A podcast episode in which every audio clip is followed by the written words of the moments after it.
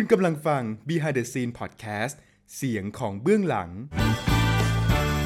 เรื่องเล่าหลังโรงละคร กับนนทวัฒน์มะชัย และลานยิ้มการละคร สวัสดีครับ ยินดีต้อนรับท่านผู้ฟังเข้าสู่ Behind the Scene Podcast กับรายการเรื่องเล่าหลังโรงละครกับนนทวัฒน์มาชัยนะครับ วันนี้เรากลับมาอยู่กับ สุดใจโปรดักชันอีก EP หนึ่งนะครับ ซึ่งครั้งก่อนเนี่ยเราคุยกันไปถึงกระบวนการในการสร้างงาน เล่าไปถึงที่มาที่ไปของกลุ่มสุดสุดใจโปรดักชันพูดไปถึงการจัดการการ manage คณะละครแล้วก็ production ละครกันไปแล้วนะครับ วันนี้เราจะมาคุยกันถึงเรื่องเนื้อในของของของการทำละครนะฮะตั้งแต่กระบวนการการสร้างงานที่เป็นงาน production จริงๆนะครับแล้วก็เขากำลังทำอะไรกันอยู่ตอนนี้นะครับสวัสดีอีกครั้งหนึ่งครับ สวัสดีครับสวัสดีครับก็นิชากับโดมอนเหมือนเดิมนะครับทั้งก่อนเดือนที่แล้วเราคุยกันไปถึงเรื่องของอา ที่มาที่ไปของกลุ่มละครเนาะแล้วก็การจัดการภายในกลุ่มละครว่ามันเป็นอะไรบ้างก็โอ้คุยกันสนุกสนานเลย มาถึงครั้งนี้ยังมีคำถามที่ต่อเนื่องจากครั้งที่แล้วอยู่สองสามคำถาม เริ่มจากคำถามแรกเลยก็คือว่า เวลาเราเอ่อสร้างละครขึ้นมาหนึ่งเรื่องใช่ไหมฮะเมื่อครั้งก่อนเราเล่ามาแล้ว บอกว่ามีการคิดอะไรกันยังไงแล้วไปหาคนกันมายังไงนะครับคราวนี้ถึงเนื้อเรื่องของมันบ้าง สุดใจโปรดักชันทำงานละครเรื่องเกี่ยวกับอะไร ต้องการสื่อสารอะไรกับคน อืมจริงๆจริง ๆ มันแล้วแต่ว่าแบบคนที่ริเริ่มโปรเจกต์นั้นแบบเขาสนใจเกี่ยวกับอะไรในช่วงนั้นเนาะแต่ว่าสุดใจเนี่ยจะมีเป้าหมายก็คือจะทำละครที่ย่อยง่าย ก็คือแบบทุกคนดูได้ แต่ว่าสารที่จะได้รับไปเนี่ย แบบว่าก็แล้วแต่คนว่าเขาจะได้ไปมากน้อยแค่ไหนอะไรแบบนี้แล้วที่ผ่านผ่านๆมามีทำเรื่องอะไรบ้างสื่อสารเรื่องอะไรบ้างอืม เริ่มจากเรื่องแรกเลยเนาะก็แบบว่าเรื่อง Am Your Mind ก็พูดถึงการแบบว่า move on เออ move on แบบว่าไปข้างหน้ามูฟออนเป็นวงกลมเออใช่หรือเปล่าก็ไม่รู้เนาะเออต้องฝากคนที่เคยดูแบบไปตีความกันอะไรอย่างนี้อ่าแล้วก็จริง ๆ พอหลังจากจบ Am Your Mind เนี่ยเรากะจะทำละครอีกเรื่องนึง แต่ว่าติดโควิดพอดีช่วงนั้น เราก็เลยทำเป็นละครพอดแคสต์ชื่อรายการว่าข้างขึ้นทางแรมสเตชันอืมก็ตอนนั้นก็ทำทั้งหมดประมาณ 8 เรื่อง ใช่ใช่ แล้วก็เราแบบว่าออกเดือนละสอง EP เนาะอืมใช่ออกเดือนละสอง EP แล้วก็ ซึ่งก็แบบว่ามีแต่ละเรื่องก็จะมีผู้กำกับ ใช่แล้วก็จะแบบแบบแบบเลือกไม่คนละคนกันมีคนละผู้คน แต่ละเรื่องจะมีผู้กำกับคนละคนกันทั้งแล้ว8เรื่องเลยนะใช่แสดงว่าใช้ร่วมกับ 8 คนอะอย่างนี้เหรอบางคนก็แบบกำกับสองเรื่องอ๋อออะไรอย่างงี้ใช่แล้วก็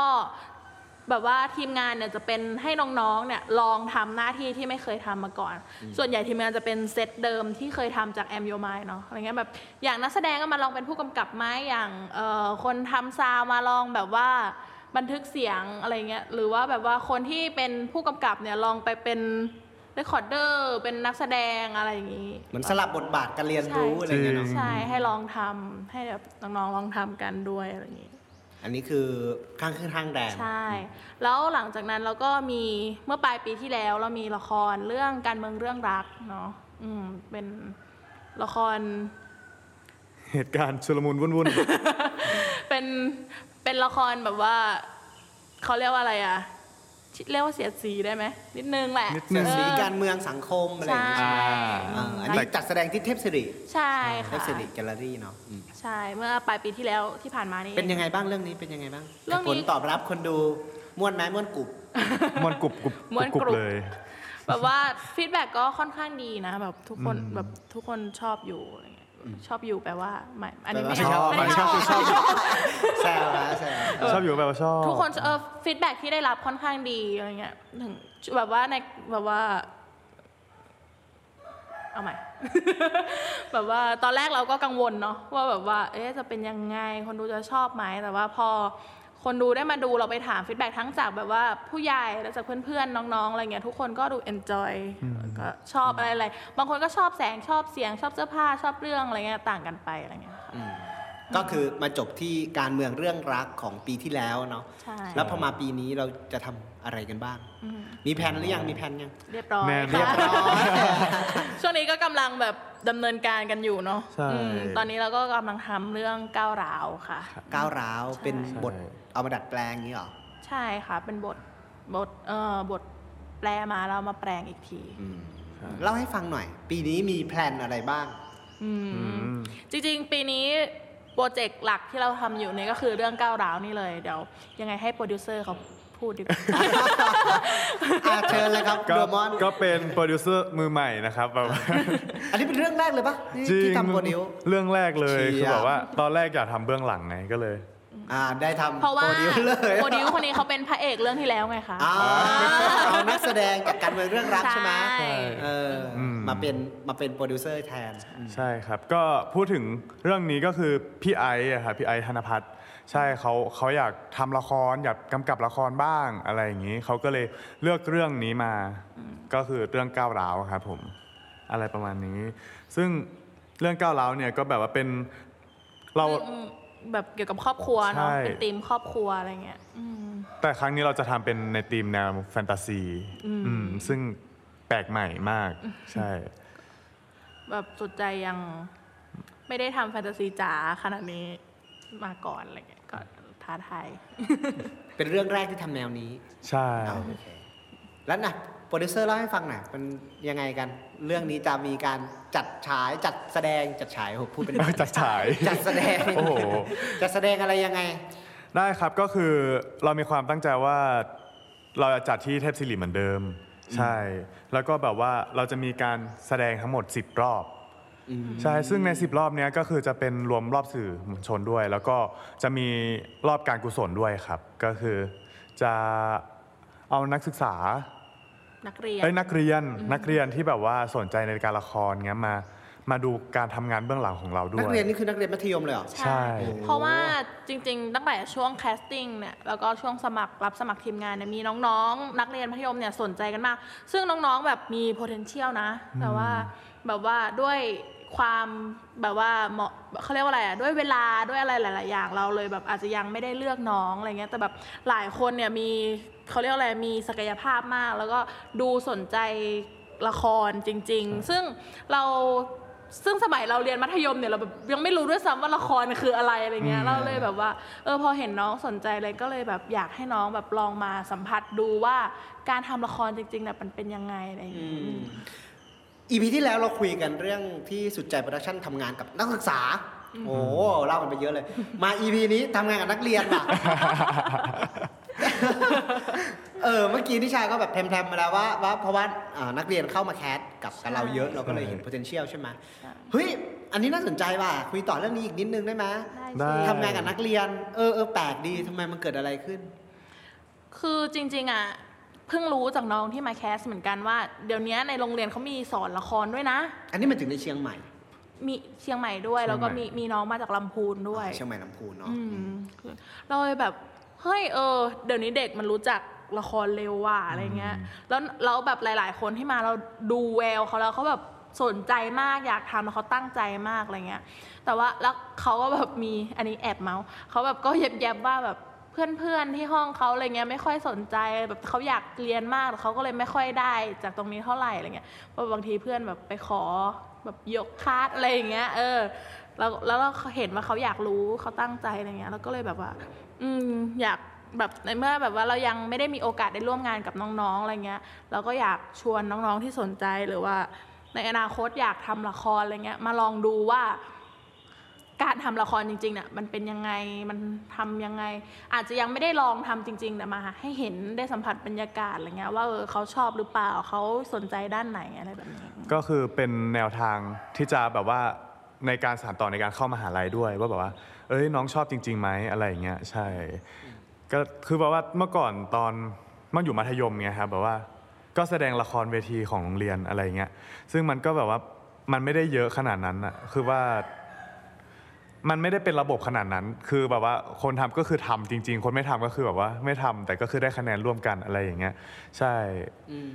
ทีนี้ตอนเราทำอ่ากระบวนการละครกับนักศึกษาเนาะ กับทำกระบวนการละครกับนักเรียนเนี่ยมันมีความเหมือนความต่างยังไงกันบ้างอืม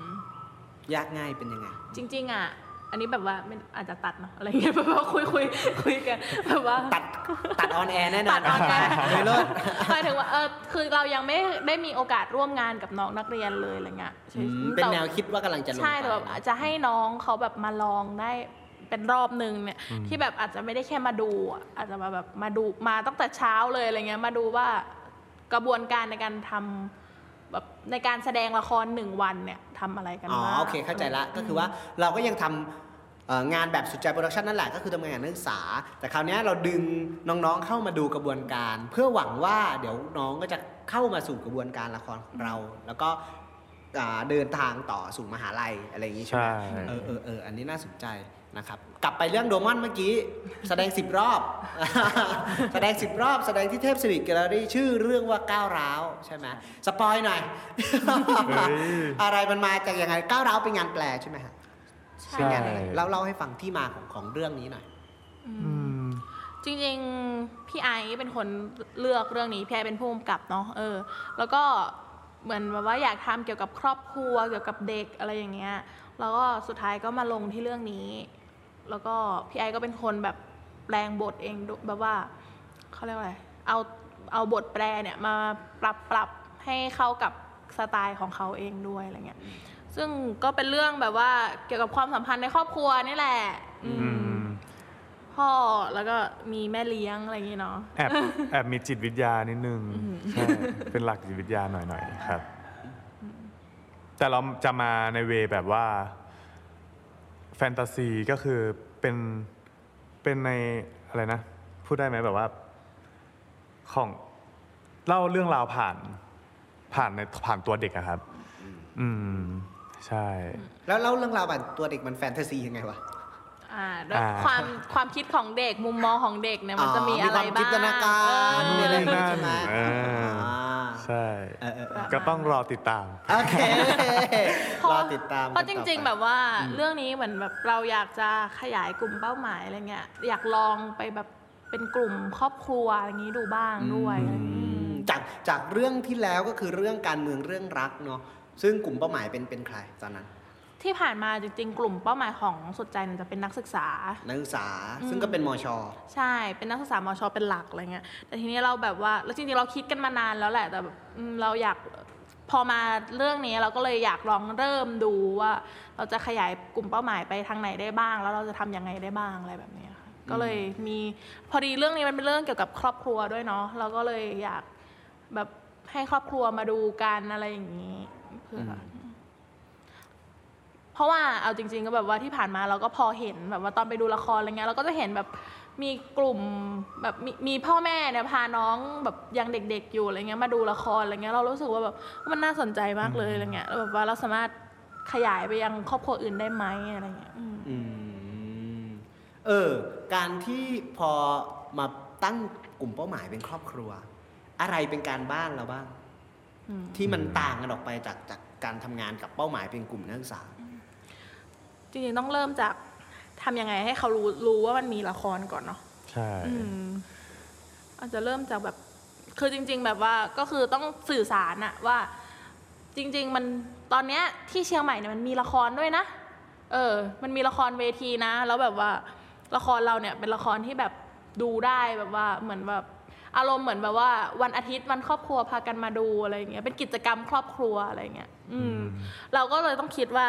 จะทำยังไงให้เขาสนใจ และเขาอยากแบบเลือกการมาดูละครในการเป็น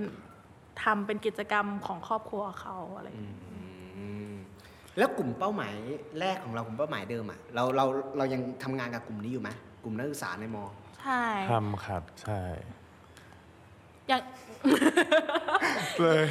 ก็อย่างที่บอกว่าจริง ๆ กลุ่มกลุ่มหลักของเราเนี่ยจะยังเป็นนักศึกษาอยู่เลยจริง ๆ อย่างเรื่องนี้เราแค่เพิ่มอีกกลุ่มหนึ่งมาเงี้ยแต่ว่าเราก็ยังเวิร์กกับกลุ่มนักศึกษาของเราอยู่ก็คือ ก็อยากทำให้เขารู้จักว่าแบบอยากนอกจากคนที่ทำละครหรือเป็นเด็กละครอยู่แล้วอะไรเงี้ยก็อยากทำอยากขยายไปยังกลุ่มแบบนักศึกษาอื่น ๆที่เขาอาจจะไม่ได้รู้เนาะอะไรเงี้ยอืมอืมซึ่งส่วนใหญ่ก็จะดูละครมหาลัยกันอยู่ใช่ไหมใช่หรือว่า คือบรรยากาศการดูละครในมหาลัย โดยเฉพาะในมอชเนี่ยเป็นยังไงบ้าง ตอนเนี้ยอืมรู้สึกว่าเมื่อก่อนมันก็คึกคักเนาะเมื่อก่อนคึกคักแต่ตอนนี้คนเริ่มไม่ค่อยสนใจเท่าไหร่แล้วอะด้วยด้วยด้วยเราไม่สามารถรวมตัวกันได้มากอย่างนี้ปะมันอาจจะด้วยมันเกิดอะไรขึ้น เท่าเท่าเท่าที่สังเกตมา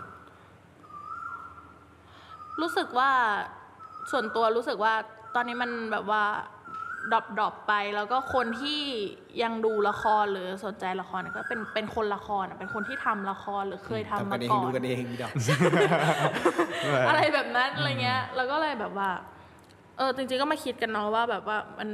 มันเกิดอะไรขึ้นหรือมันมีเพราะอะไรหรือเราอยากทำอะไร จะทำยังไงให้คนอื่นที่เขาไม่ได้เป็นคนละครมาก่อนเนี่ยสนใจบ้างอะไรเงี้ย อืมซึ่งตอนนี้เราก็เริ่มเห็นภาพอ่า ละครลงเล็กนอกมหาลัยที่มีคนดูหลากหลายขึ้นใช่ไหมฮะทีนี้เมื่อกี้ที่ถามว่าบรรยากาศอ่าการดูละครของนักศึกษาในมอชอเป็นยังไงเนี่ยแล้วเราก็เห็นแล้วว่าเฮ้ยมันด้วยบรรยากาศทางสังสังคมเนาะมีโควิด มีอะไรอีกเยอะแยะเลยอะการออกมาดูละครหรือแม้กระทั่งดูหนังง่าย ๆ ในในไปโรงหนังเนี่ยมันก็ลดน้อยลงใช่ไหมทีนี้พวกเราดันตั้งกลุ่มเป้าหมายเป็นครอบครัวบนบรรยากาศแบบเนี้ย มันแน่นอนว่ามันท้าทายแน่ๆแต่ว่ามันเราเราต้องเข้าไปทำงานกับอะไรมากขึ้น หรือว่าลดการทำงานอะไรของเราบ้างไหม เท่าที่ทำงานโดมอนแลกเปลี่ยนได้ในฐานะโปรดิวเซอร์เนาะเออเกิดอะไรขึ้นบ้าง จะมีคนมาซื้อบัตรไหมเนี่ยบรรยากาศแบบนี้เนี่ยเออจริงๆก็เป็นโจทย์เป็นยากโจทย์เนอะยากมาก ๆ ใช่ ก็คือ เราจะยังไงคืออาจจะเริ่มจากคน ในตัวเราก่อนเนี่ยครับก็คือจากทีมงานและนักแสดงก็คือ ญาติผู้ใหญ่ที่เป็นฝ่ายของเราอย่างเงี้ยครับแล้วก็แบบว่าช่วยช่วยๆกัน PR ไปเรื่อยๆ ซึ่งซึ่งเราก็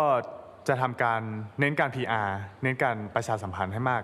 มากขึ้นกว่าเมื่อก่อน ที่ที่จะอยู่แค่แบบว่าแถวแถวๆโซนมชมชใช่ อันนี้ก็จะแบบว่าตีไปทางคาเฟ่ทางอ่า ที่พื้นที่สาธารณะพื้นที่สาธารณะที่แบบว่าอืม เออแบบว่าแบบจะมีโอกาสให้เห็นครอบครัวเออกลุ่มที่เป็นครอบครัวเนี่ยจะเข้าถึงมากขึ้นอะไรอย่างเงี้ยอืมนั่นหมายความว่าแผน PR หรือวิธีคิดในการบริหารจัดการ Production Management เนี่ย ก็ต้องเปลี่ยนไปด้วย ใช่ครับ ก็คืออาจจะอาจจะคง คงคอนเซปต์เดิมแต่ว่าอาจจะเพิ่ม way มากขึ้นอะไรเงี้ยครับอืมใช่หมายถึงว่า way เราก็ยังทำงานแบบที่เราทำนั่นแหละเพียงแต่ว่าก็มานั่งดูกันใหม่ว่าเฮ้ยกลุ่มเป้าหมายของเราอยู่ตรงไหนแล้วเราไปหาเขาใช่เนาะแต่ว่าคอนเซปต์หรือว่าการออกแบบอะไรต่างๆ ก็ยังเหมือนเดิมอืม น่าสนใจ อันนี้ก็จะเป็นเป็น case study ที่ที่ที่พวกเราจะต้องมามานั่งคุยถกเถียงกันโดยเฉพาะคนในวงการละครเนี่ยต้องคุยกันเยอะมากเนาะว่าว่าโดยเงื่อนไขโควิดที่เข้ามาแล้วเราก็รู้อยู่แล้วว่าเมื่อมันมาเนี่ยมันไม่มีวันหายไปมันเกิดขึ้นแล้วมันเกิดขึ้นแล้วอะเอออมเพราะฉะนั้นทำอย่างไรบนโจทย์ที่มันท้าทายขึ้นนะครับ ซึ่งตอนเนี้ยอ่ากลุ่ม หลาย ๆ กลุ่มในเชียงใหม่รวมถึงตัวสุดใจโปรดักชันเองเนี่ยก็มีโจทย์ที่ท้าทายเยอะมากกับการสร้างละครหนึ่งเรื่องนะครับ ซึ่งผมคิดว่ามันอาจจะไม่ใช่แค่ ไม่ใช่แค่เชียงใหม่หรอก จริง ๆ มันกรุงเทพก็อาจจะเจอสภาวะนี้ใช่ไหมเดี๋ยวนี้เราเริ่มเห็นคนทำละครออนไลน์มากขึ้นนะใช่ซึ่งซึ่งมันก็ไม่เหมือนละครแบบที่เราทำหรอกใช่ไหมเออมันมีอะไรบางอย่างที่แตกต่างกันออกไปเนาะแต่ว่าหัวใจสำคัญมันของการปรับตัวนี่แหละ ที่ที่จะนำไปสู่การพัฒนาวงการศิลปะการแสดงศิลปะการละครต่อไปใช่ไหมครับโอเค คราวนี้เรากลับมาที่เรื่องสำคัญของเราเมื่อกี้โดมอนก็เล่าให้ฟังแล้วถึงโปรดักชันก้าวร้าวเนาะแล้วก็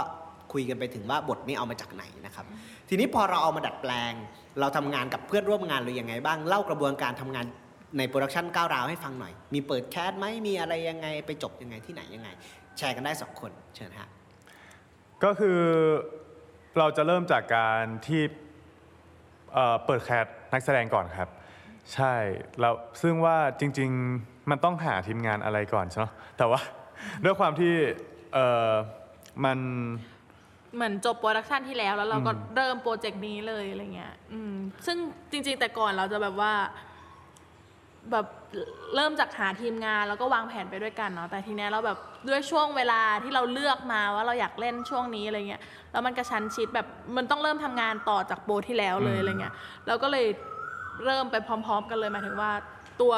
ทีมสุดใจที่มีอยู่แล้วอะไรเงี้ยก็แบบว่าแบบเลือกนักแสดงและทีมงานไปพร้อม ๆ กันเลย ซึ่งก็เป็นกระบวนการที่ไม่ไม่ไม่เคยทำมาก่อนในโปรดักชันก่อนๆใช่ไหมไม่เคยเออเออใช่แล้วพอแบบว่าเราเรามาเรามาแคสเรามาแบบว่ารับสมัครทีมงานเพิ่มทีหลังเนี่ยครับ มันก็เลยทำให้เราต้องวางกระบวนการที่เยอะขึ้น อืม แล้วมันก็เลยแบบว่าอาจจะ วุ่นวายหน่อยๆช่วงช่วงก่อนที่แบบว่าเราจะวางแผนช่วงวางแผนการหลังจาก cast นักแสดงเสร็จอะไรอย่างเงี้ยครับใช่ซึ่งมันก็จะมีทั้งฝ่าย business ฝ่ายโปรดักชันอะไรอย่างเงี้ยแล้วก็คือแบบว่ามันก็เพิ่งเข้ามาช่วงหลังๆด้วยอะไรเงี้ยครับมันก็เลยเหมือนกับช่วงแรกก่อนที่เราจะคัดเลือกทีมงานหรือนักแสดงที่จะทำโปรเจกต์นี้เนี่ยมันก็จะเป็นแบบทีมสุดใจเดิมที่มีที่ยังอยู่กันแล้วก็จะเป็นคนส่วนนั้นนะที่ทำ ทำกันมาก่อน แบบว่าคิดอะไรแบบล่วงหน้าเล็ก ๆ น้อย ๆ มาก่อนก่อน แล้วหลังจากที่เราได้ทีมงานหรืออะไรเงี้ยมาเพิ่มเราถึงจะแบบว่ามาเจาะรายละเอียดมาทำงานด้วยกันอะไรอย่างงี้อีกที ทีนี้เราทำโปรดักชันอยู่ในช่วงโควิดเนี่ย แผน ในการรับมือต่างๆ มันต้องจัดการยังไงบ้าง หรือเราทำงานกับนักแสดงเราลดจำนวนนักแสดงลงไหมเพิ่มจำนวนทีมงานไหมหรืออะไรเงี้ยกระบวนการที่ถูกออกแบบขึ้นมาเพื่อรองรับสถานการณ์ปัจจุบันเล่าให้ฟังหน่อยว่าทำอะไรกันบ้างอ่าก็คือตอนนี้เราใช่ครับคือโควิดมาทำงานที่จะค่อนข้างยากในการเจอกันอย่างเงี้ยครับก็เลยว่าเราจะรับทีมงานที่เป็นเจาะเป็นฝ่ายเป็นฝ่ายเยอะขึ้น ซึ่งตอนนี้ทีมงานเรามีประมาณ 30 คน โหสามสิบคนใช่มั้ยแต่ ไม่ไม่เสี่ยงโควิดกว่าเดิมเหรอวะ คือคือว่าเราจะแบ่งเป็น business production ใช่ไหมครับ คือ business เขาจะทำงานออนไลน์เลยอะไรเงี้ย แล้วส่วน production ก็คือจะมีจะไม่ถึง 10 กว่าคนเองใช่ 10 กว่าคน 10 กว่าคนประมาณ ก็คือเราจะแบ่งเป็น 2 part อะไรเงี้ย ซึ่งมันก็จะยังไงนะ แบบว่าถ้าฝ่าย ยังไง เป็นสองฝ่ายใช่ไหมจัดการกับโปรดักชันใช่ไหมใช่ใช่ใช่แม้แม้กระทั่งว่ามันเกิดเหตุการณ์โควิดอะไรต่าง ๆ ใช่ไหมคนไม่ได้ถูกทำให้น้อยลงเนาะมันกลับเพิ่มมากขึ้นด้วยซ้ำแต่ว่าแบ่งงานกันเป็นฝ่ายใช่ใช่ไหมอืมเออแล้วก็ต่างคนต่างฝ่ายไปทำงาน แล้วก็ติดต่อกันทางออนไลน์ใช่ไหมเรียกเมื่อก่อนว่าเมื่อก่อนเรามาสุมหัวกันสิบกว่าคนอ่าแล้วก็ทุกคนก็ช่วยกันทำทุกอย่างเลยใช่แต่พอใช่โควิดเข้ามาปั๊บเราต้องเพิ่มจำนวน คนร่วมงานเรามากขึ้น แต่แยกฝ่ายกันไปทำเอออันนี้ก็น่าสนใจดีเรียกว่าเปลี่ยนช่องทางการทำงานด้วยกันอืมมากกว่า ซึ่งตอนนี้เรายังไม่ได้มารวมกันอีกครั้งในโรงละครใช่ไหมใช่ไหมเพราะว่าเรายังไม่ได้เข้าไม่ได้เข้าห้องใช่ครับห้องห้องโรงละครเลยใช่ทีนี้ถ้าเกิดวันที่เฮ้ยเราต้องเข้าไป setting กันละต้องแสดงละไอ้สามสิบคนนี้มันจะเข้าไปอยู่ใน production หมดเลยหรือว่ามันจะยังไงอ๋อนี่อยากก็รู้เหมือนกันว่ากระบวนการสุดใจทำยังไง ก็คือเราจะเน้นฝ่าย production ที่อยู่ในโรงละครมากกว่าครับ แล้วก็คือฝ่าย business อาจจะอาจจะให้เข้ามาดูละครแค่บางครั้งช่วยแค่บางคนไม่คือแบบว่าไม่ให้คนในโรงละครเกินจำนวนเยอะขนาดนั้น เพราะโรงละครเราไม่ได้ใหญ่มากอย่างนี้อืมอืมแล้วก็จริง ๆแบบว่าเราคุยกันในทีมเนี่ยว่าขอความร่วมมือทุกคนแบบว่าดูแลตัวเองและงดไปพื้นที่สุ่มเสี่ยง เช่นแบบว่าร้านเหล้าเอยอะไรเอยเงี้ยแล้วแบบขอเลยแบบว่าช่วงแบบ ช่วงใกล้แสดง เออช่วงเดือนอะไรเงี้ยของดเลยทุกคนทั้งทีมงานทั้งนักแสดงอะไรเงี้ย อืมเพื่อป้องกัน production ด้วยอะไรอย่างใช่ เงี้ยเนอะ ก็พยายามทำเท่าที่เราจะทำได้ให้ได้มากที่สุด อันนี้ก็เป็นความน่าสนใจอีกอันหนึ่งนะครับ ก็คือเวลาเราเวลาเวลาเราสัมภาษณ์คนที่เป็นนักการละครกลุ่มต่างๆเนี่ยจำนวนคนร่วมงานเนี่ยต่างกันมาก ถ้าสังเกตนะฮะเวลาเราคุยกับอ่าบางกลุ่มที่เขาทำงานมานานแล้วเนี่ยคนก็จะยิ่งน้อย เพราะว่าเพราะว่าหลาย ๆ เงื่อนไขหลาย ๆ ปัจจัยนะฮะอันนี้ก็เป็นความเป็นความเป็นเสน่ห์แล้วกันเออแล้วเป็นศักยภาพอย่างหนึ่งของของคนที่ทำงานทั้งในมหาลัย นอกมหาลัย โดยเฉพาะตอนนี้สุดใจโปรดักชั่นเนี่ยกระโดดเข้าไปทำงานกับกับเด็กนักเรียนด้วย เราจะเห็นบรรยากาศของการทำงานที่ใช้กลุ่มคนเยอะมาก 30 คนเนาะโดยที่เจาะแต่ละฝ่ายกันไป ซึ่งก็ดีสำหรับการพัฒนาบุคลากรเหล่านี้ ให้กับวงการศิลปะการละครเนาะเพราะจริงๆแล้วเราในเชียงใหม่เราก็ขาดหลายฝ่ายมากฝ่าย ไลติ n งดีไซเนอร์ก็ก็ก็มีน้อยใช่ไหม costume design prop design ต่างๆ ที่ที่ที่จะทำงาน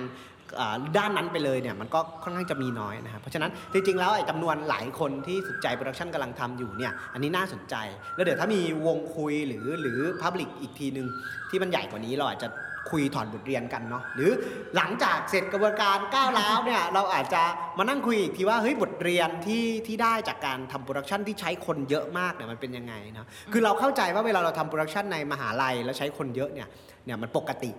แต่ว่าพอเราออกมาจากมหาลัยแล้วเรายังใช้คนเยอะอยู่ มันยังมีมันจะมีเรื่องค่าตัวใช่ไหมค่าอะไรอย่างเงี้ยซึ่งอย่างที่น้องๆได้เล่าไปนะครับคุณผู้ฟังว่าเอ่อ สุดใจจริง ๆทำงานมาเอาใจมาอจอยกันใช่ไหมทำงานมันอย่างสุดใจ แล้วก็ค่อนข้างจะมีความเป็น volunteer ด้วยส่วนหนึ่งนะครับมาด้วยใจรักอะไรอย่างนี้ ซึ่งแน่นอนว่าคำถามต่อไปของกลุ่มสุดใจโปรดักชั่นในอนาคต ก็คือแล้วมันจะบริหารจัดการให้มีอยู่มีกินในชีวิตประจำวันใช่ไหมสามารถเลี้ยงชีพเป็นอาชีพยังไงได้อันนี้ก็คิดว่าหลายกลุ่มละครในในเชียงใหม่หรือในประเทศนี้ในโลกนี้แหละก็เป็นโจทย์ใหญ่มากๆนะครับเดี๋ยวคงมีอัปเดตงานต่อๆไปหลังจาก production นี้กันมานะครับว่าสอง EP นี้ขอบคุณมากเลยนะครับที่มาเล่าเล่าสู่กันฟังเนาะจริงๆเราก็ไม่ได้มีคำถามที่จะนำไปสู่การ ชวนขยับวงการอะไรขนาดนั้นนะฮะตามสไตล์ก็คือจริงๆ บทสนทนาที่เราคุยกันนะครับ มันสะท้อนภาพรวมของของกลุ่มสุดใจโปรดักชันและและวงการและกลุ่มสุดใจโปรดักชันกับวงการนะครับวงการละครในเชียงใหม่ ก็ยังต้องการคนรุ่นใหม่ ๆ เข้ามาอ่าเสริมเติมแต่งกันในอนาคตและปัจจุบันด้วยนะครับเพราะฉะนั้นเราคิดว่ากลุ่มคนอย่างกลุ่มสุดใจโปรดักชันนี่แหละที่จะ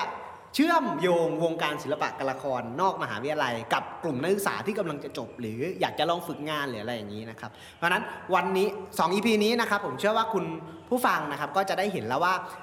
จากในมหาลัยนะกลุ่มในมหาวิทยาลัย แล้วตอนนี้เหยียบอยู่ 2 ขานะครับขาหนึ่งก็อยู่เป็นในโลก business ของ theater นอกมหาลัยเป็นธุรกิจเต็มตัวกับอีกขาหนึ่งก็ยังทำงานกับนักศึกษาอยู่ ซึ่งก็เป็นกลุ่มที่น่าสนใจมากๆนะครับก็ฝากผลงานของน้องๆนะครับแล้วเดี๋ยว ในอนาคตเราคงจะได้ชวนกลุ่มสุดใจโปรดักชั่นมาคุยกันต่อนะครับว่าบทเรียนมันได้อะไรบ้างนะครับ จากกลุ่มที่เพิ่งเริ่มขึ้นใหม่ 2 ปีนี้นะครับ ก็ขอให้ยั่งยืนต่อไปนะฮะทำละครสนุกสนานนะครับ ขอบคุณมาก ๆ เลยที่มามาพูดคุยกันในรายการของเรานะครับ ขอบคุณท่านผู้ฟังด้วยนะครับที่รับฟังเราเสมอมานะครับ แล้วก็เดี๋ยวเจอกันใหม่นะครับในรายการเรื่องเล่าหลังโรงละครนะครับ สามารถติดตามได้ใน ช่องทาง Behind the Scene Podcast นะครับ ซึ่งอ่าหลายช่องทางมากสามารถเข้าไปติดตามได้ในเพจ Behind the Scene นะครับ แล้วก็ฝากกดไลค์ด้วย แล้วก็เราจะอัปเดตไม่ใช่แค่เอ่อรายการพอดแคสต์นะครับ แต่มีเอ่อเนื้อหาสาระมากมายในเพจ Behind the Scene นะครับขอฝากด้วยขอบคุณน้องๆนะครับทั้งน้องนิชาแล้วก็โดมอนมาก ขอบคุณมากครับ สวัสดีครับอ่าขอบคุณค่ะสำหรับ Behind the Scene Podcast รายการเรื่องเล่าหลังโรงละครของเราลาไปก่อนนะครับ สวัสดีครับติดตาม Behind the Scene Podcast เสียงของเบื้องหลังได้ทาง Apple Podcast Google Podcast Spotify YouTube Channel Behind the Scene และเว็บไซต์ behindthescene.co Behind the Scene ทุกเบื้องหน้ามีเบื้องหลัง